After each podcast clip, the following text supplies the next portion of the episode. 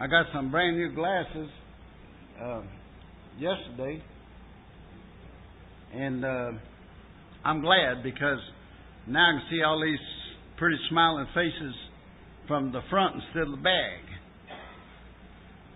Okay, enough of that.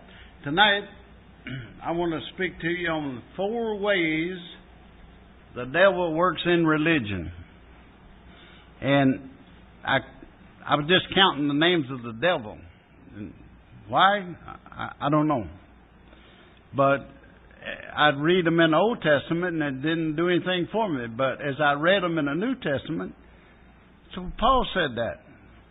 Paul said that. Paul said that. So I, I decided to do it, and uh, I did it about ten years ago at uh, different church, and there was this dear lady in there I never saw before or since. As I began the lesson, she started looking at me like, I said, "Uh oh." And as I went along, she broke into a grin, and then a smile, and. Uh, before I finished, she was really with a great big smile, and then she, as soon as the lesson over, she jumped up and went out the door. In about three minutes, she come back with a young lady, and she's him, him, pointing at me. And I don't to this day know what was going on. So if you decide you want to run out laughing, come back a little bit later and let me know, will you? okay. Uh, I want to talk to you just a, a, wee bit, and then I want you to turn, if you don't mind, over to the fourth chapter of Hebrews. Now, as I said, we're going to be looking at four ways the devil works in religion. And the reason I want to look at this uh, two places here in the book of Hebrews is because people don't seem to fully grasp sometimes the nature of the Lord Jesus. He was 100% God and 100% man. And to say he could sin if he wanted to because he's God is missed the point. And I'm going to tell you right now, dogmatically and emphatically, without apology, he could not sin. Could not. All right. Now, somebody says, was it a legitimate test that he went through? Yeah, a thousand percent. Now look with me at Hebrews, the fourth chapter, verse 14 and 15.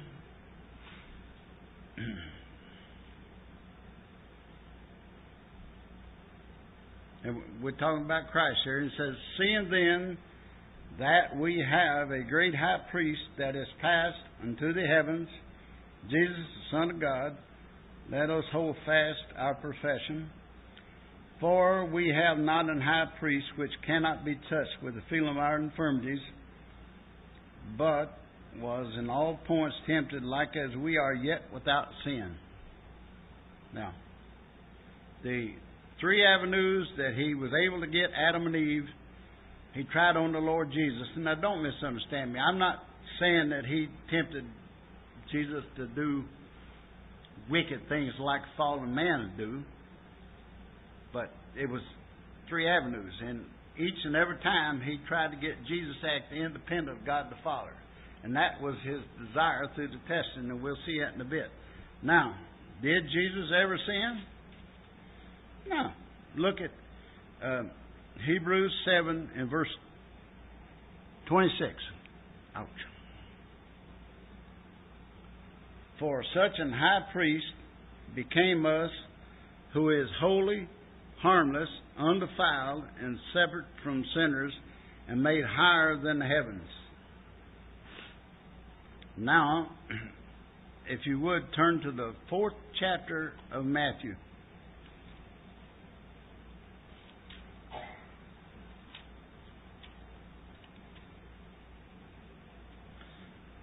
I can't remember my memory is good, but my forgetter went bad. So I can't remember if it was last Sunday the pastor was talking in Sunday school or during his message or even at night. But he pointed out in Matthew where Lord Jesus was baptized and then the the dove, and then the Father spoke, "This is my beloved Son." In uh, Matthew three seventeen, well, John the Baptist was pointed out in the 40th chapter of the book of Isaiah to be a forerunner for the Lord Jesus. And when Jesus was ready to begin his ministry, it was immediately after he was baptized that the Spirit of God caught him up and took him out to the wilderness. And then, you know as well as I do, that's when the trouble started for the Lord.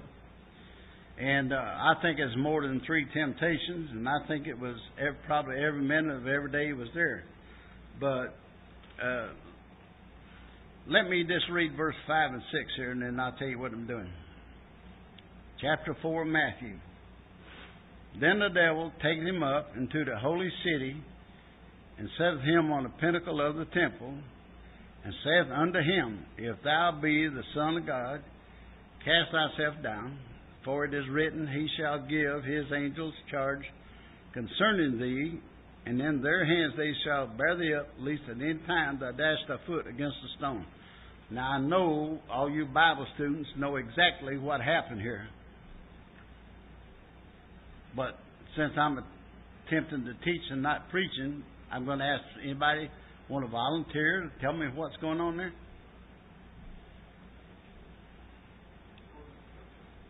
Pardon me? Uh, yeah, the the devil quoted scripture, but I, I'm sorry, I got ahead of myself. In the fourth chapter of Matthew, we begin to see the devil as the prince of God of this age, and here in this, he perverted the scripture. Now, what he did actually was he was quoting from the 91st Psalm verse 11 and 12, but he didn't quote it accurately. So let's let's turn over to Psalm 91.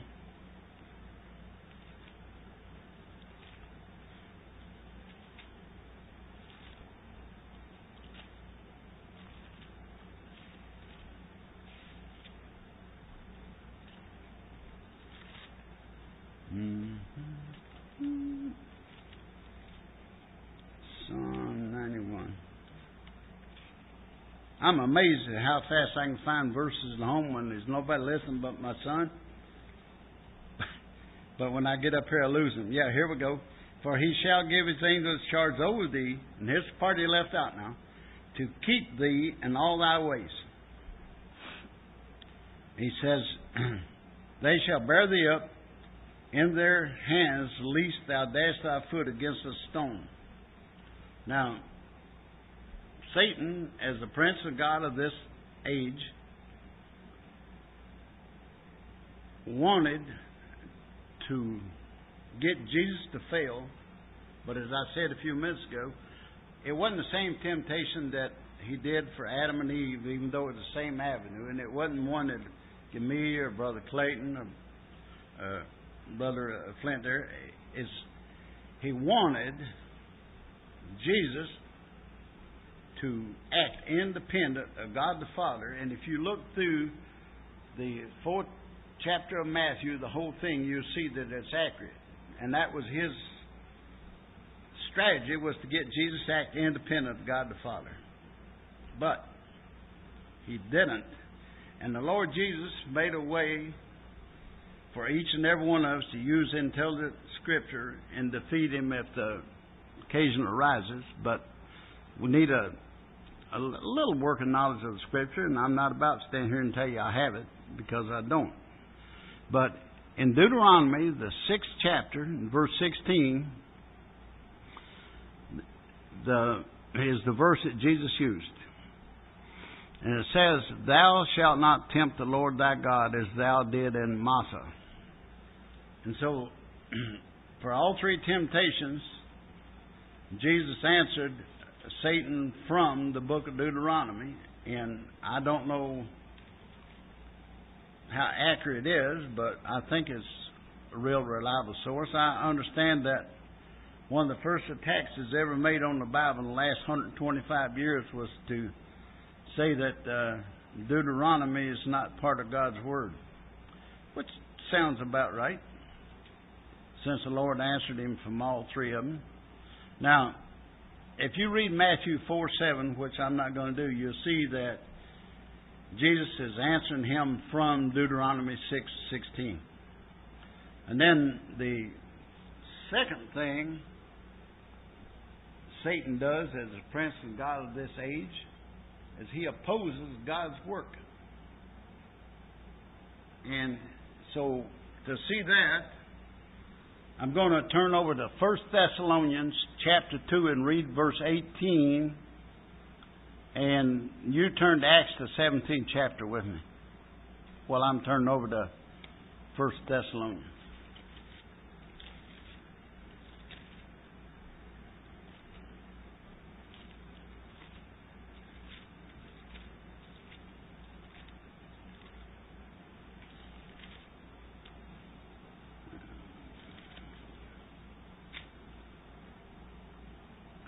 Paul said, Wherefore we would have come unto you, even I, Paul, once and again, but Satan hindered us. Now is when we need to go to Acts the 17th chapter because we don't see what was going on there in 1 Thessalonians.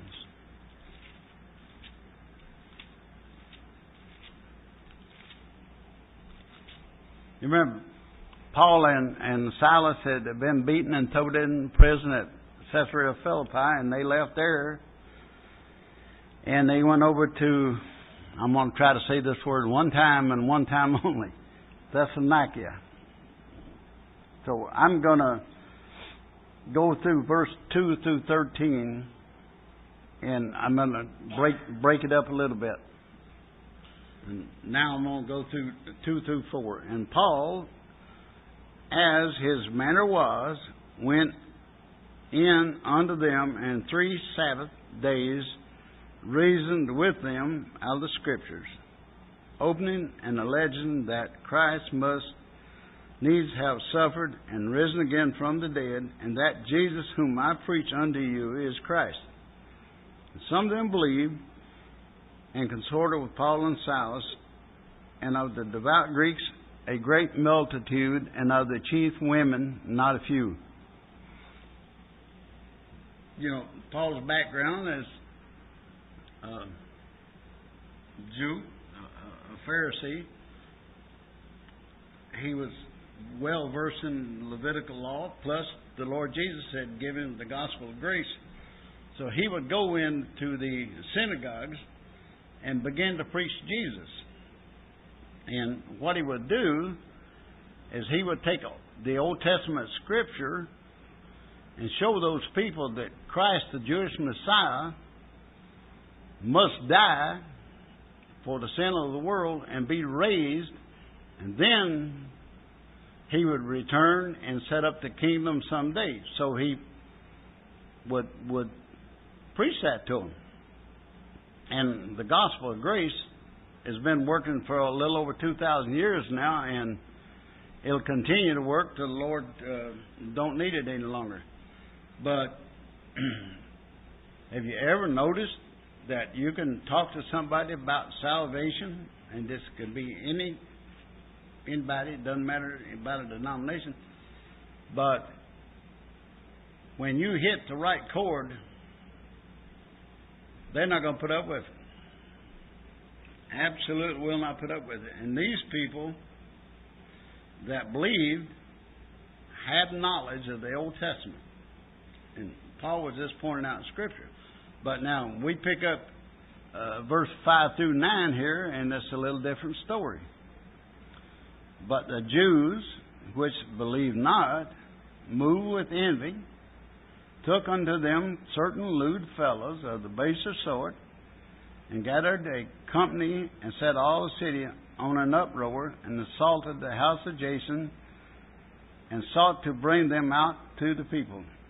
When they had found them, they drew Jason and certain brethren unto the rulers of the city, crying, These that have turned the world upside down are come hither also, whom Jason had received And these all do contrary to the decrees of Caesar, saying there is another king, one Jesus. And they troubled the people and the rulers of the city. And when they heard these things, and when they had taken the security of Jason and other, they let them go. And you see, Paul went and he preached the truth. People got saved.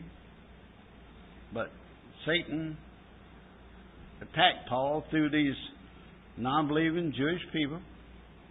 And they even hired uh, men to come against Paul and Silas. But as I was studying this, I come to verse 6, and I just couldn't help to smile. I understand from good preachers and teachers that the more they persecuted the early church, the more the gospel spread and the more people turned to the Lord Jesus there for a long time. Now, I wonder if you notice the last part of verse 6 there. These that have turned the world upside down. Well, how did they turn the world upside down? turn the world upside down because they preached the gospel.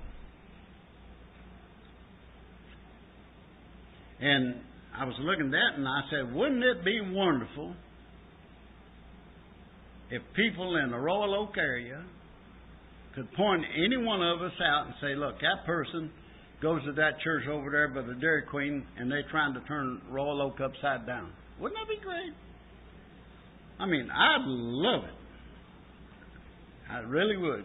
I don't mean it in a proud way, but but I would like to be known as one of the members, and necessarily uh, ambassador. It could be any church I was part of. I'd like to be known as one of the people that turned the world upside down for Jesus.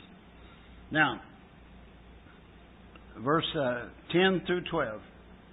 And the brethren immediately sent Paul and Silas by night unto Berea, who coming thither went into the synagogue of the Jews. He went right back, a different city, but right back in the synagogue. And uh, these were more noble than those in there. That word I said I wouldn't go do again, but I have. Lord forgive me, I got to do it again. Thessalonica, and all that they received the word with all readiness of mind, and searched the scriptures daily whether those things were so. Now, those things were so, they just wanted to make sure that Paul and Silas was teaching from the scripture. Okay, Paul, you and Silas, uh, you want to teach us? Fine. But we want you to know we have the word here also. And if we catch you doing something that uh, is wrong, you're saying something that's not right, we're going to see that you leave a lot faster than the brothers did over in another town. And that's the way it ought to be. Now, it says, after Paul and Silas preached in Berea, they studied the scriptures for themselves, but look at the results. Verse 12. Therefore, many of them believed also. The honorable women, which were Greeks, and uh, men, not a few. Now, I don't know what Dr. Luke means by not a few, but in hillbilly, that would mean a whole lot. Now, notice how the, the prince God of this age followed up uh, Paul and Silas in verse 13. But when the Jews of Thessalonica had knowledge that the word of God was preached of Paul at Berea, they came thither also and stirred up the people. Wasn't enough to get after them in Royal Oak. Going to chase them all the way to Hazel Park. And if you can chase them further than that, uh, then we'll do that. Now, the third way the prince and God of this age works is he hinders the gospel. And uh, the first reference to that is in the 13th chapter of Matthew, the mystery parables of the kingdom of heaven. In uh, verse 19.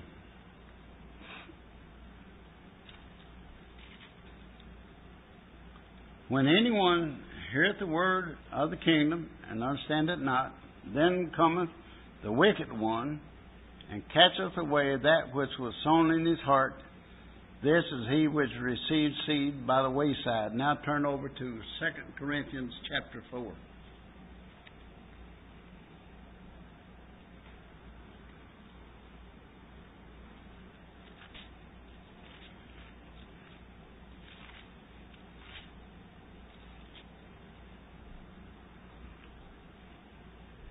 And I'm going to read verse, excuse me, 3 and 4.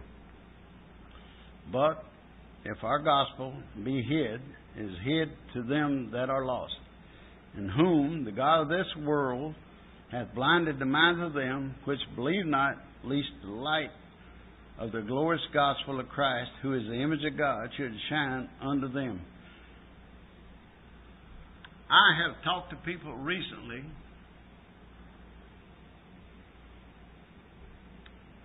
that doesn't have a clue what it means to be born again, but they tell you they all right. I'm just as saved as you are.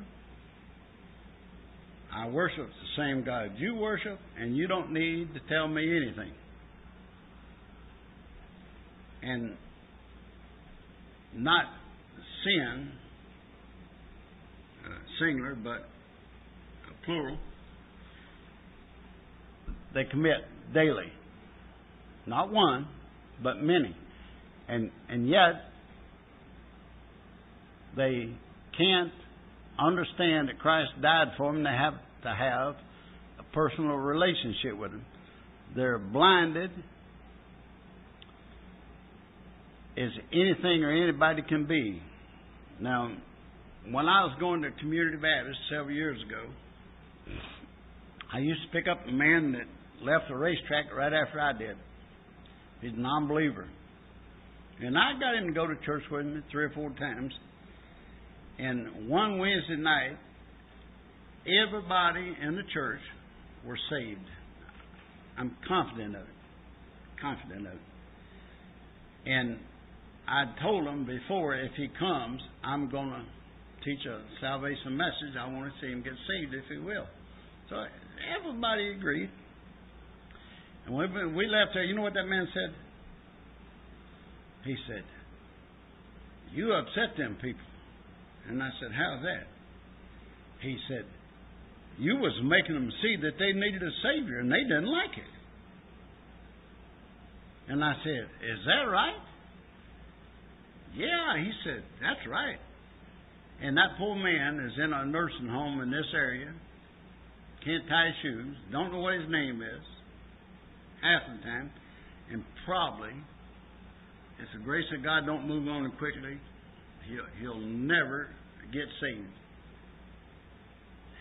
He, he's blinded to the fact that he needs saving, but his eyes are so good that he could see everybody else did need it.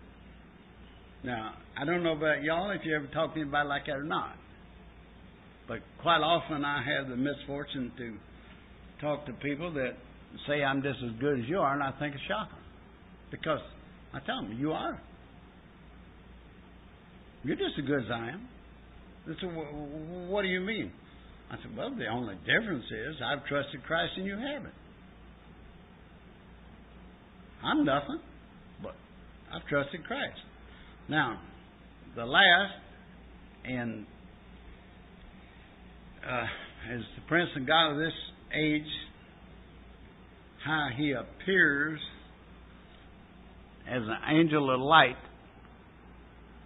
And that's bad enough, but he gives his ministers the ability to look as if they're also angels of light. And so we need to turn to 2 Corinthians chapter 11.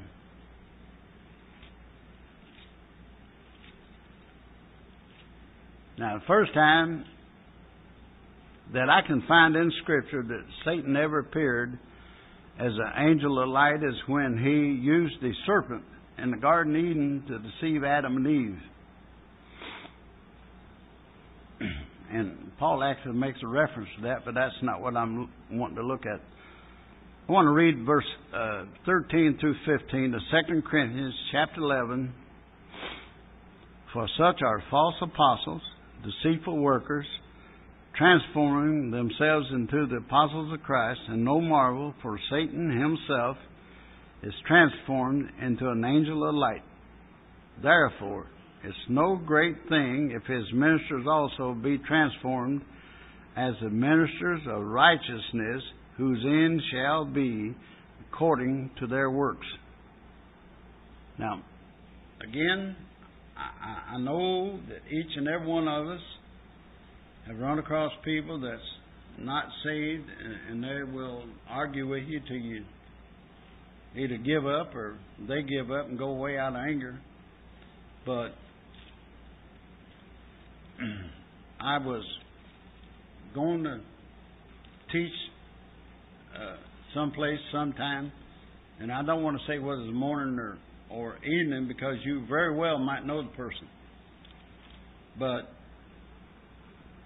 I was never like to get anywhere late, and uh, I got to this church early, and uh, I was going over the lesson, and this person come up and we struck up conversation and they said to me, Who's teaching?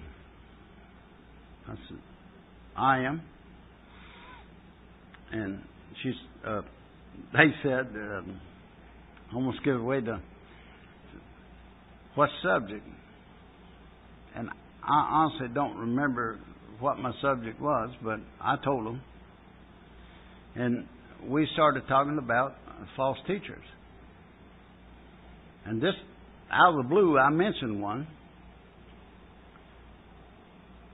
And this person's smile went from a smile to a mean look right away and said, Just what do you mean by that?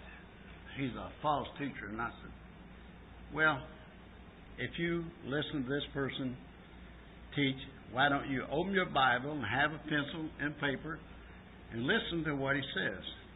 I know what he says. And that made me mad.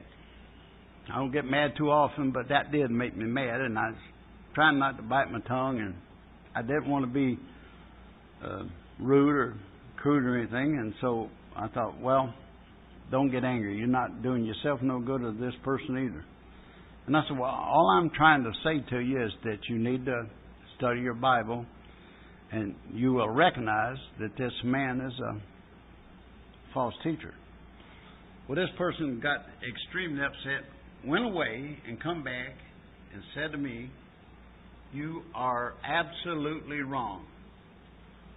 He talks about Jesus all the time. He loves Jesus. You can tell that from his message. And you're wrong. All right. Now, look if you don't mind turning again over to Acts, the ninth chapter. And if you do like I do, you will mind, don't turn.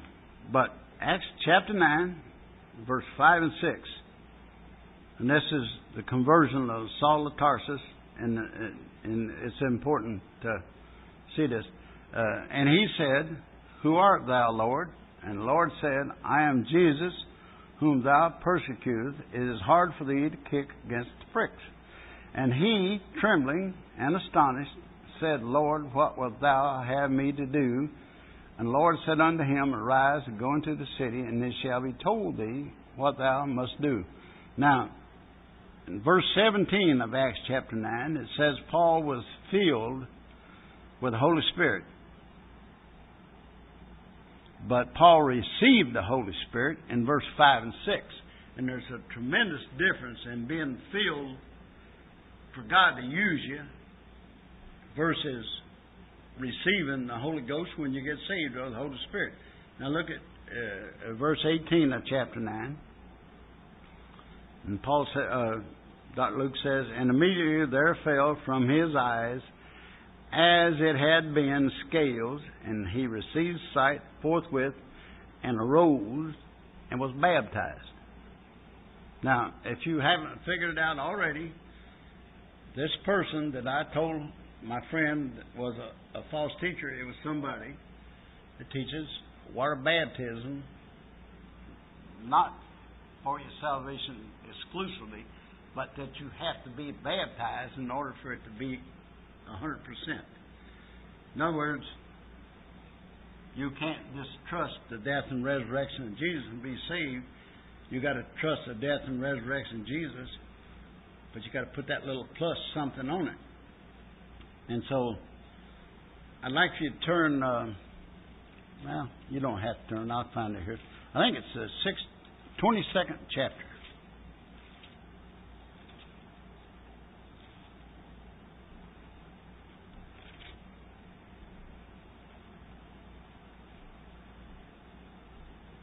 Okay. I'm going to read from the 22nd chapter, Acts, verse 16. It says, And now why tarest thou? Arise and be baptized and wash away thy sins, calling on the name of the Lord. Now, when when Paul was giving his testimony, he repeated what happened in Acts the ninth chapter. Now, later, Paul wrote 1 Corinthians chapter 15, verse 3 and 4. Christ died for our sins according to the Scriptures, and he was buried, and he rose again the third day according to the Scriptures. Paul did not say, plus,